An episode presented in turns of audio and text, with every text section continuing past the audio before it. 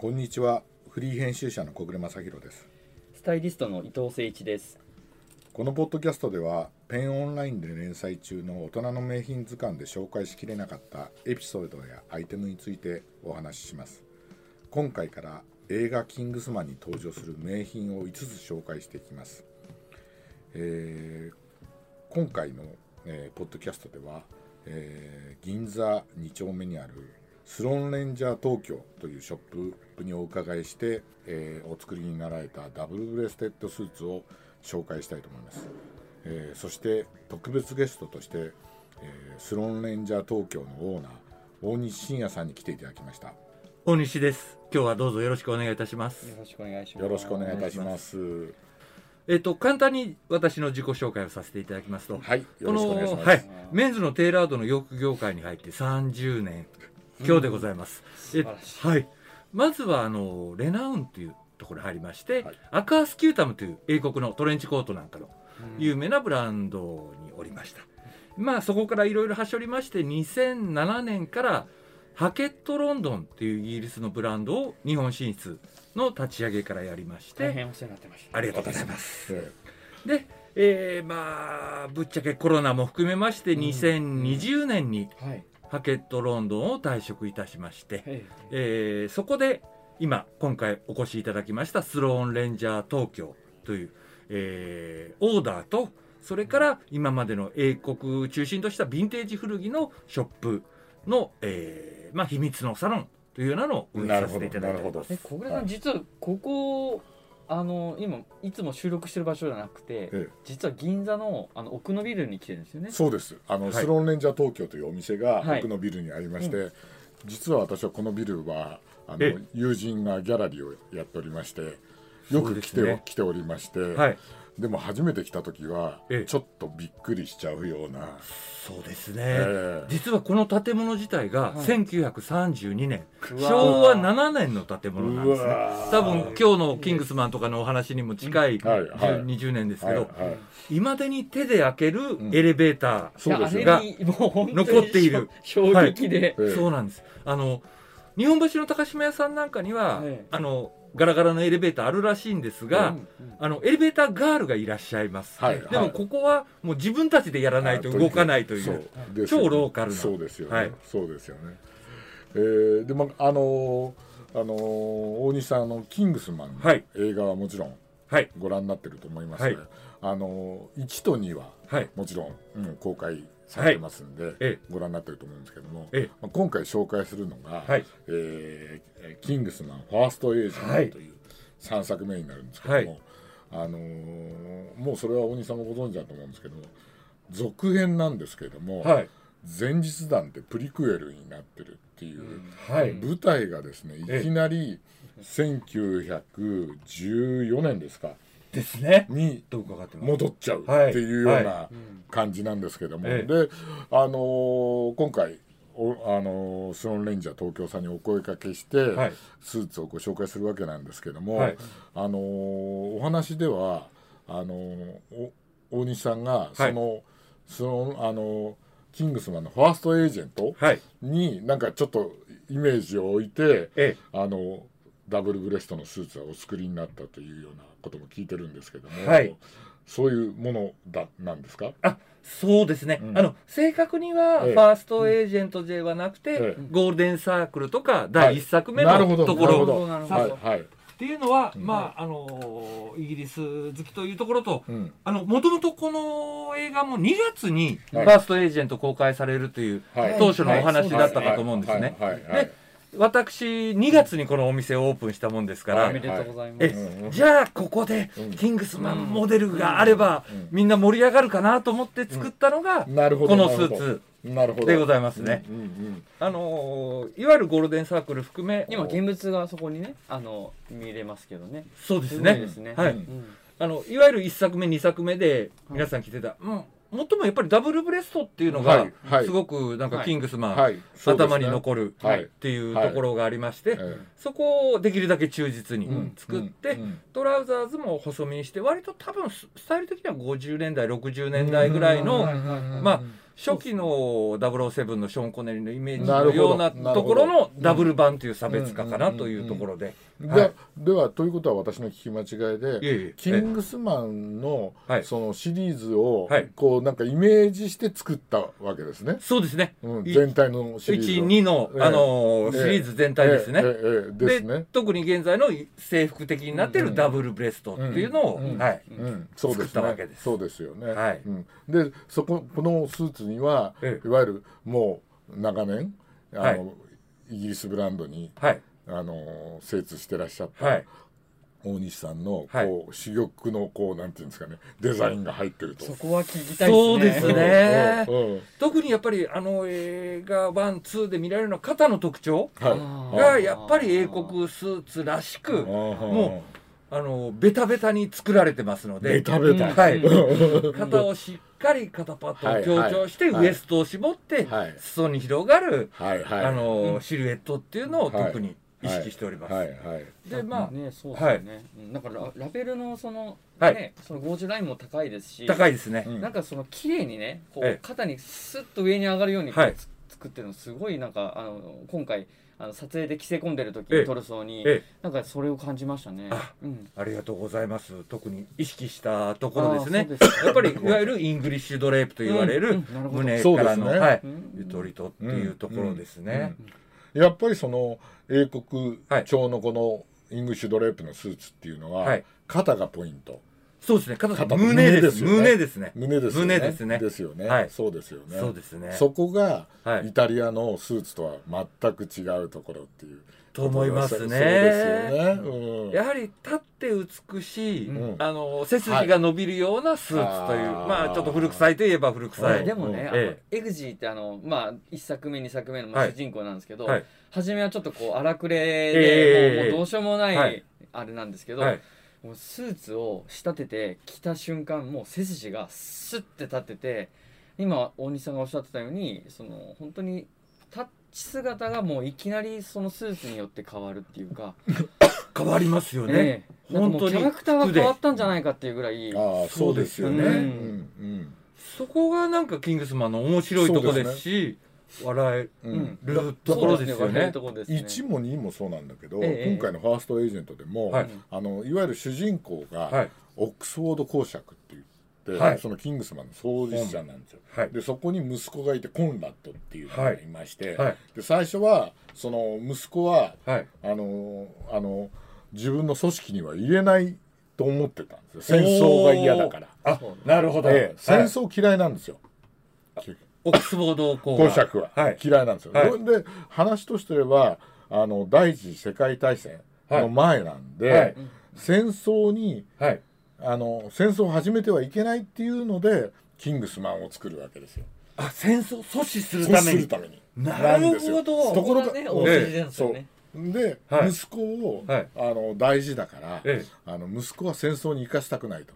だからはい自分らの組織にも入れないってはい。言ってたんですけど、い入れ入れざるを得なくなって、うん。それで息子をやっぱり12作と同じで、ええ。キングスマンのお店に連れてきて、はいはいはい。まずはスーツだってこう言うわけですよ。ええで息子はどっちかというとなんだろう狩猟服みたいなね、うんあの、あのノーホークじゃないですけどはい。うんうん着たいって言うんだけどまずはスーツだって言って、スーツを仕立てるっていうやっぱりね、はい。だからその大西さんが言うようにスーツを着てこう背筋が伸びるとか、うキリリとするとか、はい。そういうのがまずあれですよね。い英国そのブリティッシュドレープのスーツのはい。特徴だと思いますよね。絶対的な特徴だと思いますね。なんかね昔あのサビル・ローのはい。テーラーだった日本人の方に、はい。あのインタビューしたことあるんですけど、えでやっぱりその人もあのあイギリスのそのスーツの仕立ての特徴っていうのは、はい。あの人間の力を借りなくて体をね、ええ肉体を借りなくてもかっこよく見せる、なるほどです。えええ ところが、ええ多分その人曰くえはい。イタリアのナポリのスーツなんかは体を借りてかっこよく見せるっていうね、ああはい。ことをおっしゃってましたけど、なんかそういうのありますよねありますね。だから最初からガタガタガチガチに決め込んではい。もうあるある程度そのだからエグジーみたいなうん。若い子だったり、コンラッドとかい若い子がうん来てもうん。紳士に見えちゃう。っていうところはあるのかなって。ありますえね。えまさに軍服がちょっと鎧的な感じそうもそうですね。ありますのでえあのうちもあそこに近衛兵の軍服をかかってるんですけどすごい服立てられますもんね。ああ。そのままなるほど、置けますうね。んうん。あのふにゃっとならないですもんね。うんうんうんいいのか悪いのか。はい。そうですよね。うん。だからええ。どうぞ。あの映画のタイトルでもマナーが紳士を作るっていうのはありますけれども服があのひ紳士を作ると言えると思うんですよね。そうですね、まずは見てくれよちゃんとして中身がついてくるっていう、そうですよね、えでまああの映画を見ご覧になった方とか、まあはい。大西さんとか伊藤さん含めてえご存知だと思うんですけど、キングスマンっていうのは、はい。あの例のサビルローにある、えはい。あのハンツマンがねはい。あのこう元になってるというか、はい。あそこを舞台にして、えまあ、多分全部じゃないとは思うんですけど、はい。あそこの前とかでロケをしてるとか、はい。そういうシーンがあのファーストエージェントの、あのはい最近公開された中でも、はい。やっぱり出てくるんで、ありますよね。ええ看板がちょっと違ったりするんそうそうですけどそうそう。ちゃんとその時代背景にしてあるんですそうね車も違うんですよ。すごいいいでさすよあれだから3作とも車が違うんですね。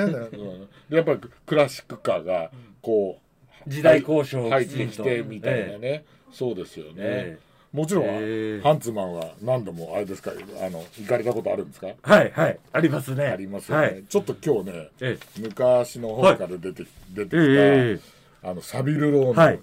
はい。斎藤とあのトケさんのええ。さイラストを持ってきたんですけど、はい。ええだギブスホークスがあって、はい。はい。ギブスホークスが一番地で、はい。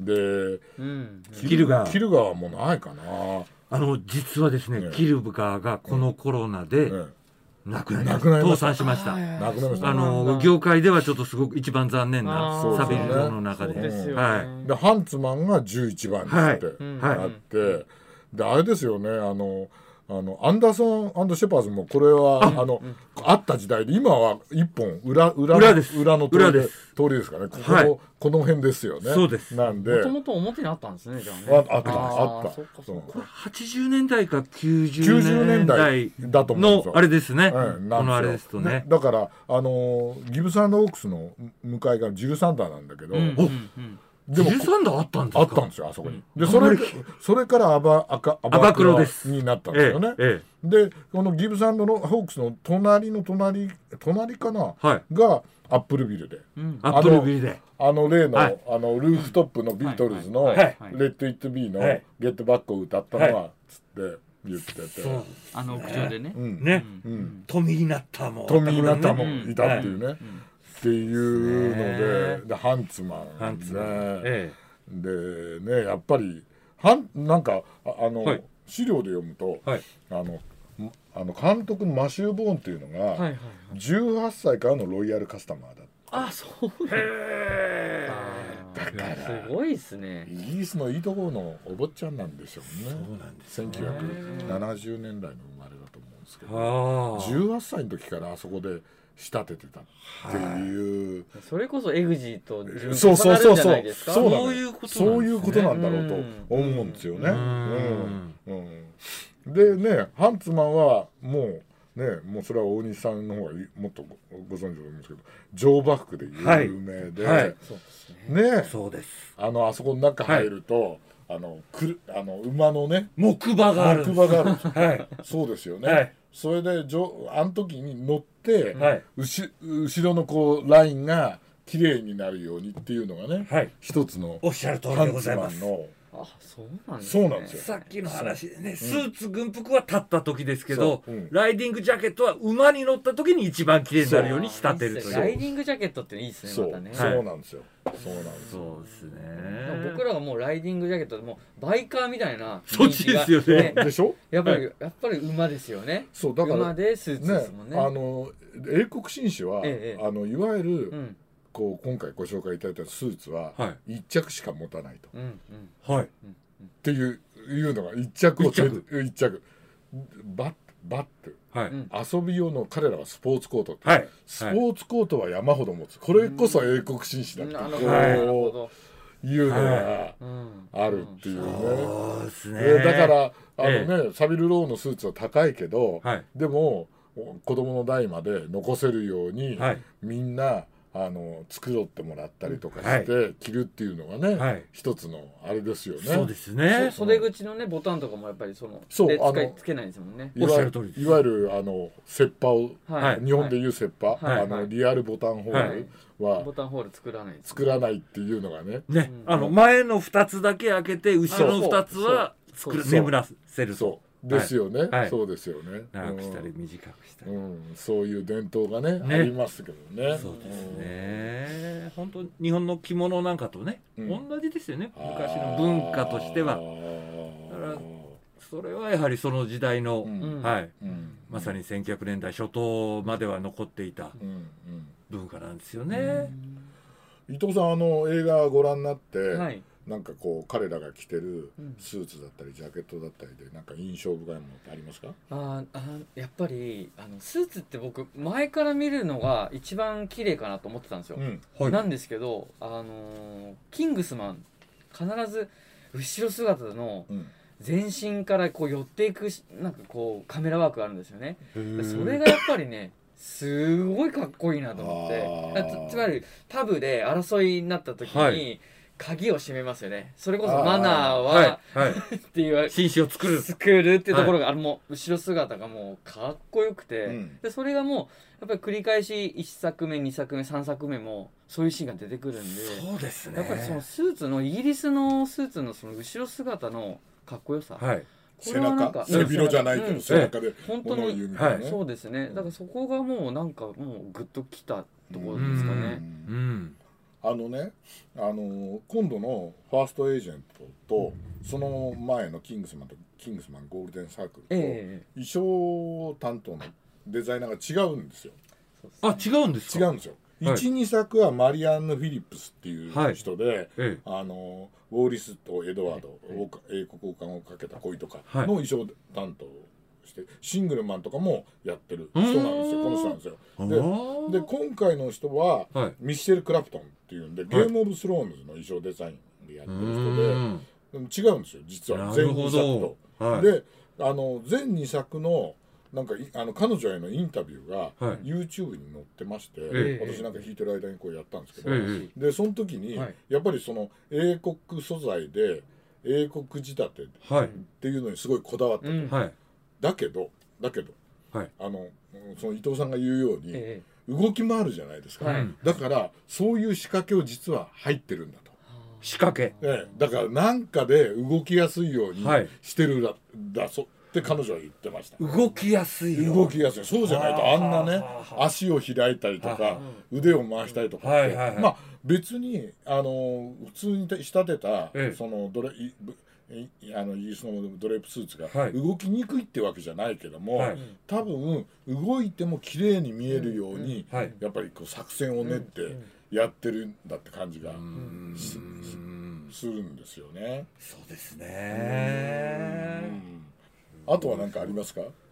あーあと何ですかね。やっぱりその3作目のそのはい。最新作のお話ちょっとするんですけど、やっぱりそのカントリー調というかノーフォークジャケットのスーツの、はいはい。あの美しさ。はい。でそれこそやっぱり衣装担当があのいわゆる変わったっていうのもあるんですが、はい。完璧だったなって。そうですね。あのう女ん。女性もあのノーフォークジャケット風の着て着てあの奥さんなんですけどね、はい。着て出てきたりとかええするんですよ。それでそそうん。でその頃ね大西さんと僕、フェイスブックでつながってるんで、大西さんの上がってたのが、はいちょうどノーフォークジャケット上がってて、はい。それあの渡谷画伯 そうなんです。がえあれですよね。あれはあのえっ、とアメリカの作家でフフィツジェラルド。そうなんですが着てたええ。あの写例の写真の、はい。あのノーフォークジャケット風に作れてそうなんです。はい。言ったんですよね。えなんか今日画像ですです。画像少しええ。ええ。タブレットで見せていただいて、ええ。ええもうねそれ見た時あーえー、ななんだ大西さんよく映画見る前から分かってるじゃんみたいな。多分ねまあおっしゃるようにあのフィッツジェラルドの写真もええ。1920年代ぐらいだと思いますのはいではいはい。まさにこの時代背景と同じでございましてね、でもうあのまあもうあの画伯の方から、うん。まこれにしたいと、あはいあおのこれかっこいいと思うんだよねっていうフィッツジェラルドの写真で「うんえできますよ」っていうことでああの簡単にーなるほどお答えしましてはい。ウエストベルトもすごい綺麗ですね。ね。そうなんです。あのうんこのウエストベルトが特徴的で、はいはい。あのいろんなノーフォーあクジャケット、ね。はい、現在でもあるんですけど、うん割とファッション的に作られているはい。パターンが多くて、はい。まあ動かずにそのままに、はいはいはい。あのジャケットに装飾の一部としてついていはいるはいはい。パターンもある、多いんですが、うん。今回のものは完全にベルトとして取り外せるようにして動かせるというところとと縛ったりとか。うんそうですね、うん。あとはその実はこれボタンベルトのボタン自体はジャケットにつけてるんです、はいはいはいだからベルト自体はボタンホールだけなんですね、なるほはそれによっていろんな動かし、どはい。型ができる。はい、型ができて、うん。あの片方だけにしたりいろんな止め方で。は昔の人はこうやってたと。えーではもこれをあれですね。画伯が言ってええ。それをちゃんとデザイン化、はい。型紙を作ってデザイン化して仕立てるだけのはい、人がおあのススロンレンジャー東京のな関係者の中にはいらっしゃるわけです、そうなんです。実はこれはまたあのレアな話だと思うんですけど、はいまあ基本的には私がうん。昔の資料をもとにはい。絵デザイン指示書を書かさせていただいたんですけど、はい。はい。やっぱりどこの工房工場行っても、うん。なかなかね難しい、そうなんです。で今紹介に紹介で出会った人方がすごくてはい。あの白洲二郎さん。あのー戦前戦後の我々の憧れの。はいはいはい。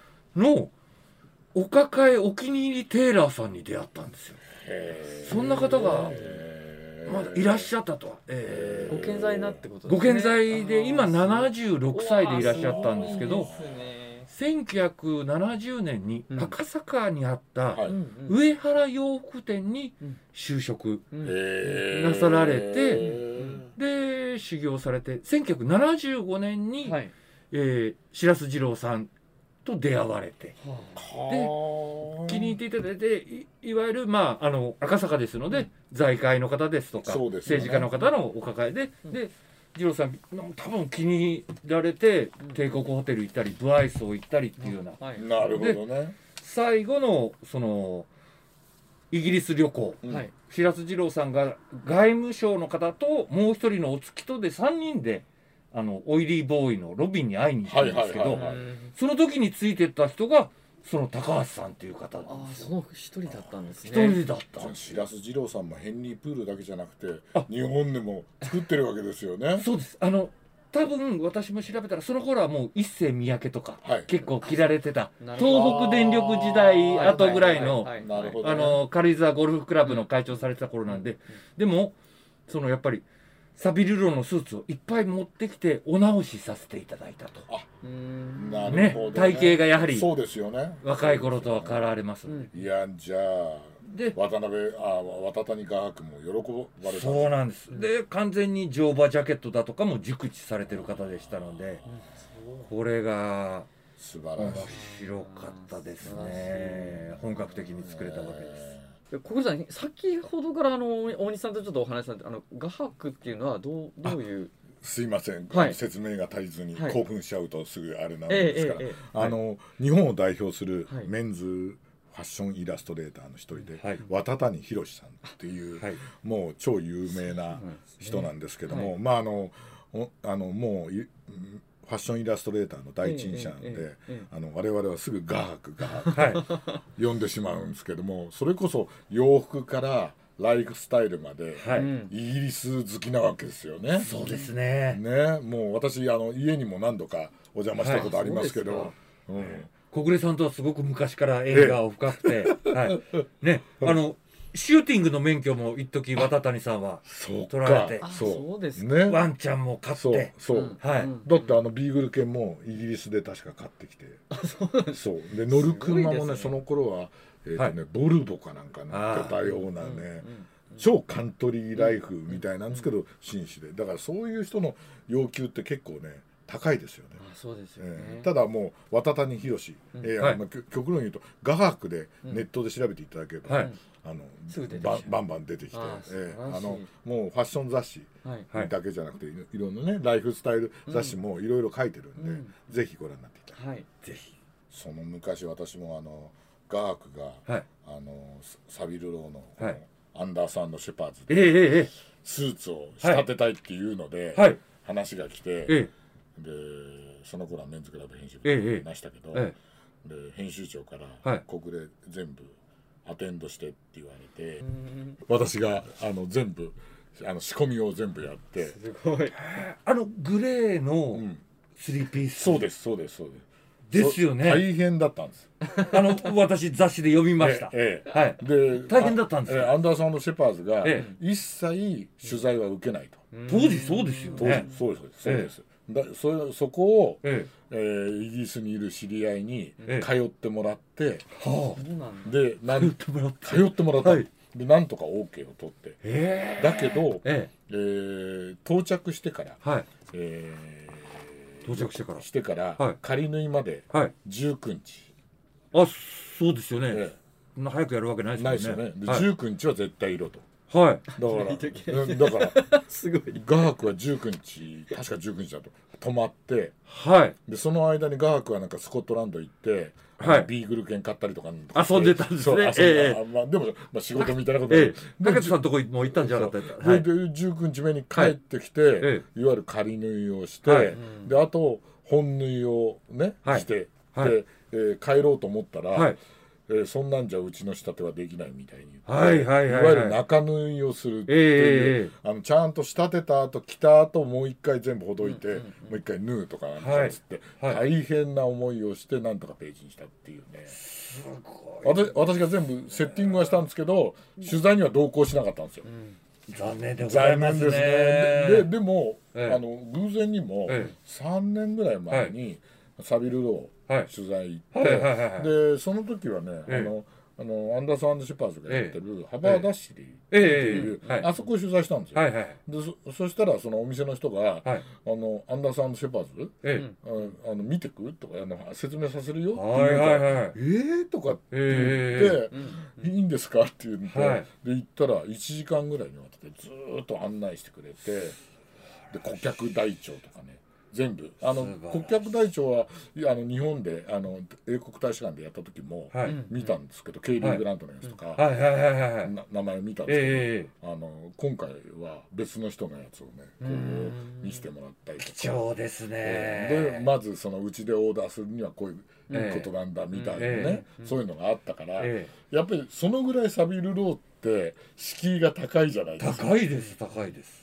ですよね、はい。えもうそれえまあは今や今やだんだんそれは、ね、カジュアルと言いながらも高いですよ高いですよね。口で言ってるだけですよ。そう。あのそうですよね。誰でもって。そうですよそう実際は違いますよ。違いますよね、はい。そう。だから、えアンダーソン・シェパーズでも言われたのは、えあのうちはうちのスタイルでしか作らないよはい。誰が来ても。はい。だだからそれを最初に説明すると、ええ。でうちのスタイルでオーダーで作ってもよければ作ってあげるよ、ええみたいな、うん。だから多分それはハンツマンであっても、ええ。どこであっても、うん。そういうようはない。ことだろうと僕ははい。想像してるんですけどね。じゃあ委ねないといけないんですね。そうそうそう。そう。本当にね。はい。そうなんですよ、うん。委ねないといけないんですよ、うん。あのそう。もちろん口では全てお客様の通りにさせていただきますと、うん。もちろん基本あのダブルスタンダードですから、はい。二枚舌ですからそうですね。あのー絶対にできないとか、うん。お客様違いますは言いません。はいはい。しかし自然と自分の方へ誘導するように。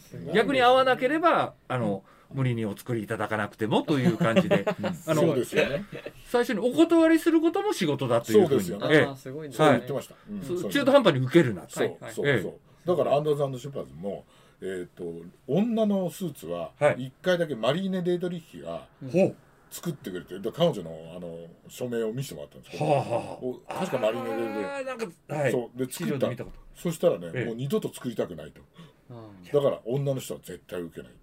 特にデートリヒさんはね違いまラストウエストの強弱がちょっと特別ですから。だから絶対作らないっていうはいふうに言って、そうでもダブルスタンダードってええ。すごい言えて妙だなと思ってて、そうですね。はい。だから今回の映画でも、えあのオックスフォード伯爵は、はい。戦争はねはい。とにかく嫌だと。ええ。争い事はやめようやめようとするんだけどもいざなんかあのことが起きると、はい。やっぱりもうあのいの一番にそういうのにえ入ってってはい。守るとか、はい。で私が危険からこう身を挺してこう行くみたいなはい。ところっていうのはすごいですよね、ちゃんと訓練してたんじゃない、はいみたいな、ね、そういうところがあるから、まあねあのぜひともはい。大西さんもですね、えあの公開かえと12月24日？クリスマスですね。クリスマス。ベストイブに。ええ。あの去年のクリスマスイブ。はい。なんで,、でええなんでぜひともご覧になっていただいて、はい。多分我々とは違うえプロっぽいところを、あるかもええねまたあの発見発見ができると思うんいでやいやもうぜひともと。そうですね。ええ。新年早々ねええ。楽しみが増えます。はい。はい。はい。はい。どうもありがとうありがとうございます。ありがとうございました